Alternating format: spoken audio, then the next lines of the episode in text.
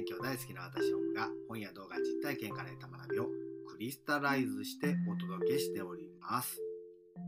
ということでですね、今日ちょっとイントロ変えてみたんですけどね、いつもは、まあ、学んだことをお裾分けしておりますっていうところなんですけどね、今日はクリスタライズという言葉を使わせていただきました。この言葉の説明の前にですね、やっぱ読書って自分がこう、なんて言うんでしょうかね、こういう概念を一言で言うとどう言えばいいんだろうってこと。なるほどそういうんかっていうのをね教えてもらう時ありますね。今回はクリスタライズっていう言葉でしてこれ何に感動したかっていうとこのオムラジオのやろうとしてることはクリスタライズなんだっていうことなんですね。分かったんですよね。ではちょっと言葉の説明をしますがクリスタライズというのは文章を短くする技術のうちの一つです。で、よくあるのがサマライズですね。要約っていうやつです。サマリーとか要約とかよく聞くと思うんですけれども、サマライズっていうものは1万文字の文章で書いてあることを100文字にして1000文字にしてっていうような無駄な文章、文字、説明をそぎ落とす技術、圧縮技術みたいな感じでしょうね。もちろん必要なことは全部伝わらなきゃいけないんですけれどね。目次っていうものは、まあ、サマリー、要約に近いかなとは思います。対してクリスタライズはですね、そうではなくて、本当に重要な物事だけにフォーカスして話を結晶化する技術なんですよ。クリスタルです。クリスタル、クリスタライズ。結晶なんですよ。そしてね、その本質を表すキーワードを選び取るっていうことが重要になります。ちょっとね、こういう説明だけではわからないと思うので、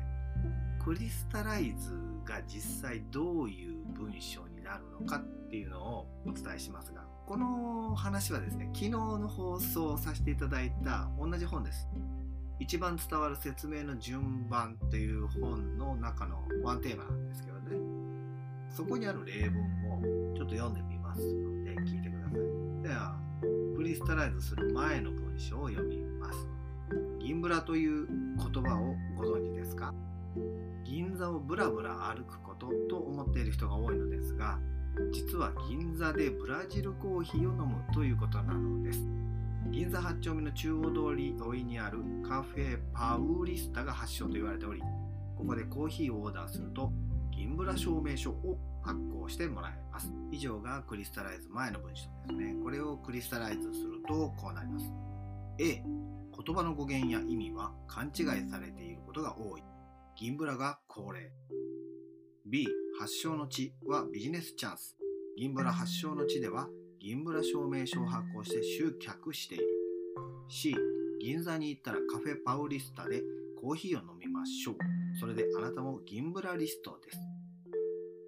どうでしたでしょうか？想像してたものと全然違ったんじゃないですか？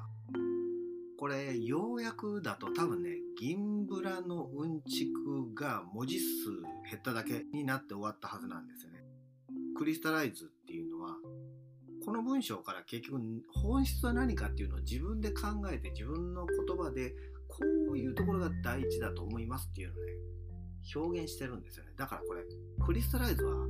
結構ね、正解は人によって違うっていう特徴はあります。自分の中でこれを言いたい。それをなるべく分かりやすく、しかも文字数をちっちゃくして、えー、伝えるために適切な言葉を自分で探し出すっていう技術がいるんですよね。ちょっと難しいですよね。これ実は実生活でも応用が可能でして、例えば会社で、えー、新入社員がミスばっかりしてますっていう時にですね、一つ一つのミスに対してこう指摘して怒っても仕方がないんですよね。でそれを一言で伝わるように言おうとするんですけれども、一般的にあんまり良くない表現でいくと、社会人常識を身につけろよみたいな言い方でバッと投げちゃうんですけど、これよりもですね、プロ意識を持って仕事に臨んでくださいねっていう方がいいと思いません？それに加えて、まあ、プロ意識って正解が一つじゃないからよく考えてみてね。ってあげたりしてね。で、さらに仕事をこう見といてあげて、プロの仕事をした時は、おプロだねみたいな。そこはすかさずね見落とさずに言ってあげるっていうのはポイントだと思うんですけどね。でその新入社員さんがあプロってかっこいいかも楽しいかもって思ってくれたらですね社会人1年目の